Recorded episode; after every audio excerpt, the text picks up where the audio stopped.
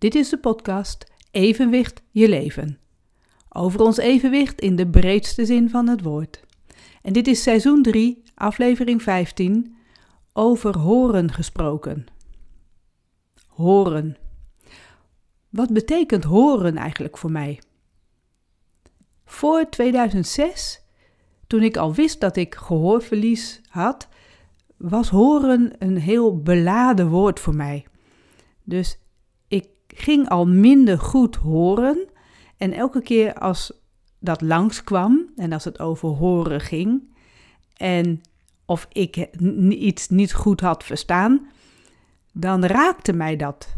Ik vond dat uh, vervelend als iemand tegen mij zei dat ik of te hard praatte of dat ze het keer weer moesten herhalen en nog een keer herhalen omdat ik het niet gehoord had.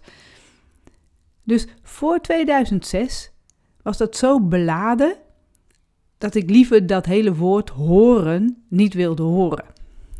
niet wilde, uh, nee, dat, dat iemand dat zei, liever niet. En nu, 2023, nu is dat woord horen, dat is eigenlijk een compleet. Het woord horen is compleet verweven met wie ik nu ben, wat ik doe. En in al mijn werkzaamheden komt dat horen weer naar voren. Dus dat wil ik nu ja, even gaan, gaan uitleggen aan jou van wat dat nou precies is en hoe dat ook zo gekomen is. En dan kan ik beginnen met dat ik in het boek Menière in Balans, dat is in 2016 uitgekomen, maar ik was natuurlijk, omdat ik er al eerder mee aan het schrijven was, over aan het schrijven was, ging ik in uh, het hoofdstuk Menière en gehoor, in het boek Menière in Balans, heb ik toen uh, de betekenissen van horen opgezocht en benoemd. Want horen is het waarnemen met het oor zonder er noodzakelijke wijs aandacht aan te besteden. Nou, die moet je even onthouden, want die komt zo nog een keer terug. Horen is ook het met je oren waarnemen. En dan geven ze als voorbeelden. Ik hoor dat er iemand aankomt lopen.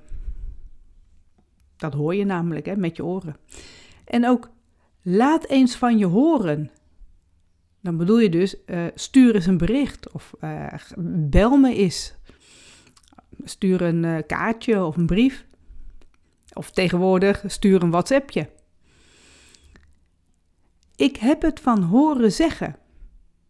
Dus daar bedoel je mee, anderen hebben het mij verteld. Dus via iemand anders is dat bij me gekomen. Dus ik, ik heb het niet zelf bedacht, ik heb het van horen zeggen. Het zijn eigenlijk allemaal uitdrukkingen. Wie niet horen wil, moet maar voelen. En dat betekent dan, als je niet gehoorzaamt, krijg je klappen. Dus ook daar zit dat woord horen in verwerkt. Een andere betekenis van horen is iemand in de gelegenheid stellen zijn of haar gedachten naar voren te brengen. Dat is eigenlijk ook dat hoor en wederhoor. Wat gebeurt in uh, de, de advocatuur. Zeg ik het goed? Advocaat? Ja, advocatuur. Een andere betekenis is weer beluisteren, verhoren. En het kan zelfs zijn dat er bedoeld wordt gehoorzamen. Wat ook bij horen staat, is een toeter of een hoorn, een, een blaasinstrument. Die past dus ook bij horen. Dan draai ik even de bladzijde om in het boek Meière en Balans. En heb ik een stukje geschreven over raar om te horen. Dan komt die eerste betekenis die ik net benoemde. Waarnemen met het oor zonder er noodzakelijke wijs aandacht aan te besteden. Dat is eigenlijk dan best heel raar als het gaat over slechthorendheid. Want als je er toch geen aandacht aan hoeft te besteden, waarom praten we dan over slecht horen? Dan bedoelen we natuurlijk het niet goed kunnen spraak verstaan. En over het niet goed kunnen opvangen van de geluiden om je heen. En zolang we er geen aandacht aan hoeven te besteden, missen we het helemaal niet dat we niet goed horen. Dus Raar toch, dat woord slechthorendheid? En sowieso vind ik slechthorend een, een gek woord, want dat impliceert dat, dat er iets niet goed aan is, niet goed aan jou is. Want je zegt ik ben slechthorend, niet ik heb slechthorendheid. Je zegt ik ben slechthorend, dan, dan is er iets niet goed aan je. Terwijl alles wat ik nog hoor, zonder mijn hoortoestellen en ook met mijn hoortoestellen, alles wat ik niet hoor, wat is daar slecht aan? Dat is gewoon dat ik niet dat kan opvangen. Maar dan wil ik niet over goed en slecht praten. Dat vind ik raar.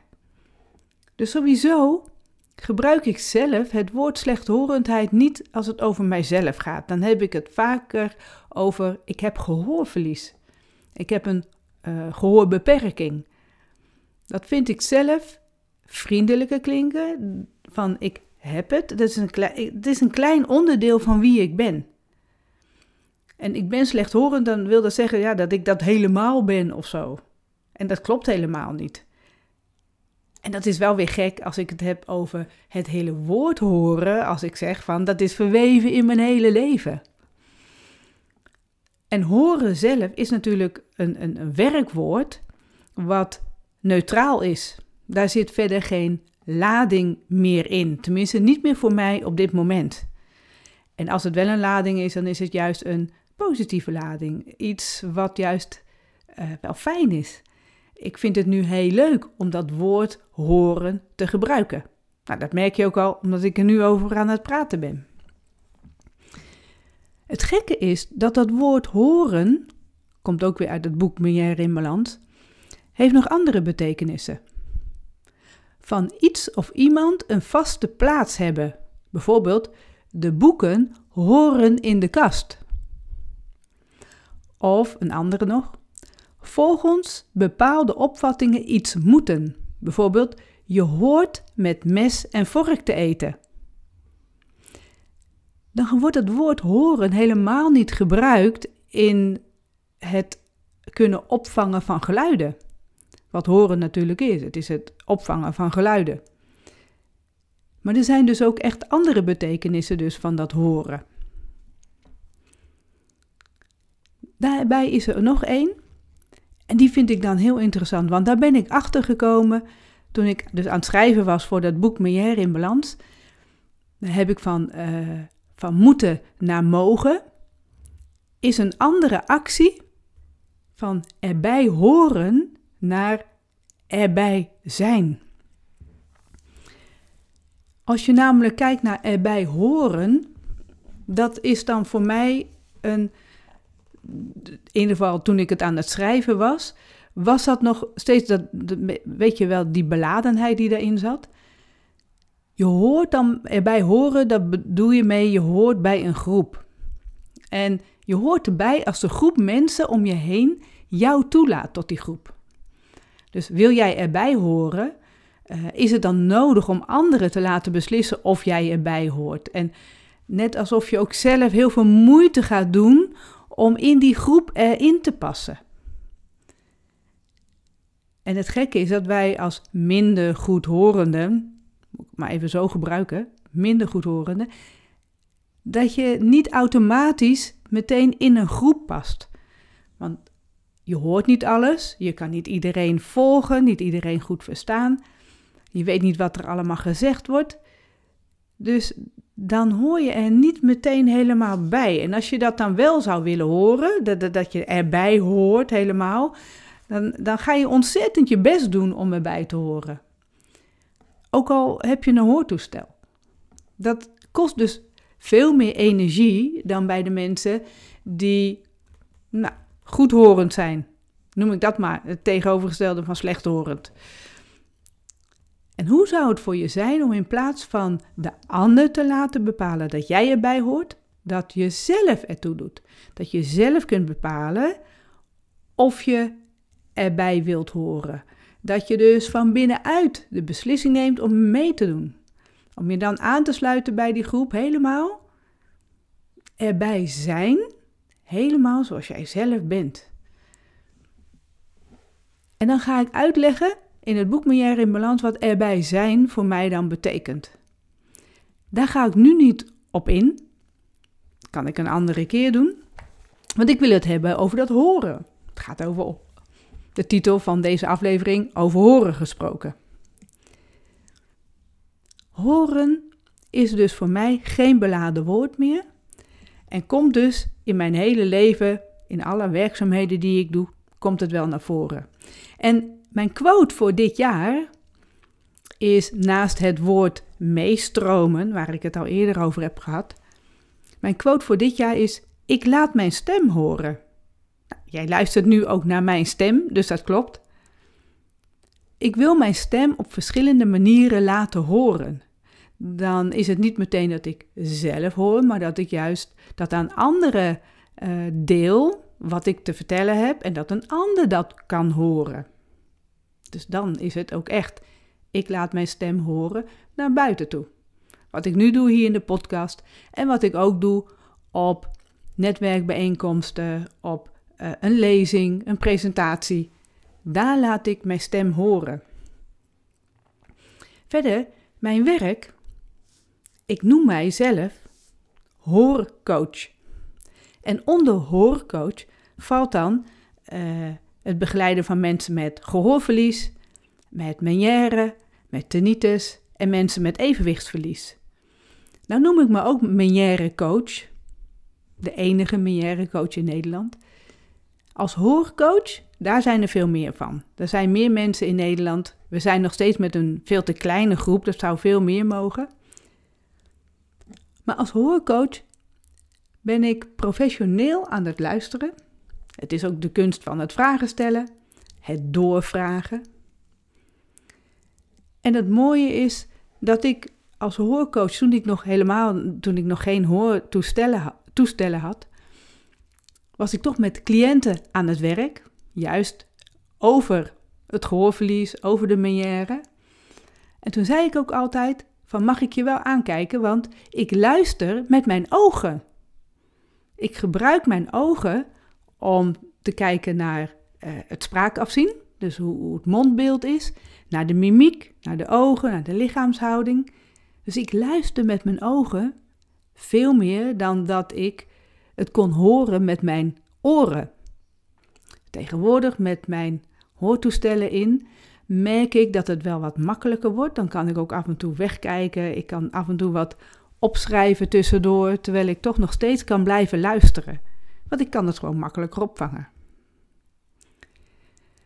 Dus horen, ja, het is een heel veelzijdig woord. En op alle gebied, allerlei gebied doe ik iets met horen. Onder andere dus ook het maken van deze podcast. Auditief is dat dus. En ik maak natuurlijk ook radio. Als je me al wat langer volgt, dan heb je me daar wel eens eerder over gehoord. En mijn programma heet Hoor jij wat ik hoor? Het is ook altijd de eerste vraag in mijn programma. Mensen die mijn programma nog niet gehoord hebben, weten nooit dat die vraag komt, zijn altijd even verbaasd. En degenen die het wel weten, die gaan op een gegeven moment al een antwoord bedenken wat ze dan kunnen geven. Dat is wel heel grappig. Maar het gekke is dat radio en podcast luisteren niet automatisch door heel veel mensen die gehoorverlies hebben, dat ze dat kunnen doen. Want ja, dat hele spraakverstaan gaat dan niet. En omdat je dat mondbeeld er niet bij hebt, je hebt het gezicht er niet bij, je kunt niet zien wat iemand zegt, dan wordt het luisteren naar radio en podcast best heel lastig. Raar dan, hè, dat ik dan iets auditiefs ben gaan doen. Ik zou beter filmpjes kunnen gaan maken dan. Een videofilmpje, want dan kun je dat ook, dat hele gezicht mee, uh, mee zien en zo, naar kijken. En toch wil ik dit blijven doen. En misschien is het nog wel omdat ik zelf, ja, dan toch nog redelijk kan horen met mijn hoortoestellen in. Ik kan het zelf, kan ik naar de radio luisteren en podcast luisteren. En dat wil niet zeggen dat ik alles goed kan verstaan. Het heeft ook echt te maken wel met dat er een goed volume moet zijn. Anders hoor ik het echt niet. Als s'avonds bij ons de klokkenradio aanstaat, dan uh, kan mijn man dat prima verstaan. En ik hoor alleen maar een beetje gemurmel. Ik heb natuurlijk dan mijn hoortoestellen uit. En ik versta echt helemaal niks. Het is echt alleen maar murmelen, murmelen. En Heel soms hoor ik het verschil dat het muziek is of dat er gesproken wordt, maar geen idee waar het over gaat of welke muziek het is. Maar dus dat horen, dat zit dus verweven in mijn werk als hoorcoach, in het maken dus van radio, podcast. En dan die hoortoestellen, die helpen dus dan enorm. Het is ook een hele ontdekkingsreis geweest toen ik die hoortoestellen kreeg. Daar ga ik een andere keer wel over hebben, want ja, dat is ook niet zomaar vanzelf gegaan. Dat was nogal wat. En dat is ook wel heel leuk om wat te kunnen delen. Doe ik een andere keer. En dan heb ik pas geleden die vraag wel gehad over uh, het boek Evenwicht. Evenwicht in de uitvoering. Wat, wat heeft dat nou met horen te maken? Ja, uh, misschien helemaal niks. Of andersom, wat sowieso aan de hand is, ons evenwicht, de evenwichtsorganen, die zitten in ons binnenoor. En in ons binnenoor zit ook het slakkenhuis. En de slakkenhuis is ons eigenlijke gehoororgaan. Dus dat evenwicht, de evenwichtsorganen en dat slakkenhuis, die zitten zo dicht bij elkaar. En zijn ook onder invloed van elkaar, omdat het allemaal in dezelfde vloeistof zit. Het werkt een beetje op dezelfde manier met allemaal trilhaartjes. Dus ja, daar hoort dat horen dan toch ook bij. Als het evenwicht verstoord raakt, heeft het vaak ook wel invloed op het horen. En als er iets in het slakkenhuis heel erg stuk gaat, dan heeft het ook vaak wel invloed op die evenwichtsorganen. Dus het heeft wel met elkaar te maken. Het zijn twee verschillende zintuigen, maar ze zijn wel beïnvloedbaar. Ze zijn wel dus uh, dat, dat ze elkaar kunnen beïnvloeden. Dus ja, dan hoort dat er natuurlijk ook bij. En ik wil het zintuig evenwicht op de kaart zetten in Nederland. Dan hoort daar ook die quote van het jaar bij, wat ik voor dit jaar gekozen heb. Ik laat mijn stem horen. En daar komt dat horen dan toch wel weer in terug. Dus ja, over horen gesproken. Ja, ik kan daar heel lang over vertellen. Dat merk je al. Ik heb nu nog maar een klein beetje erover genoemd. Wie weet komt daar nog wel een keer uh, een vervolg aan. Dus, wat hoor jij? En wat hoor ik? En hoor jij wat ik hoor? Werken als hoorcoach.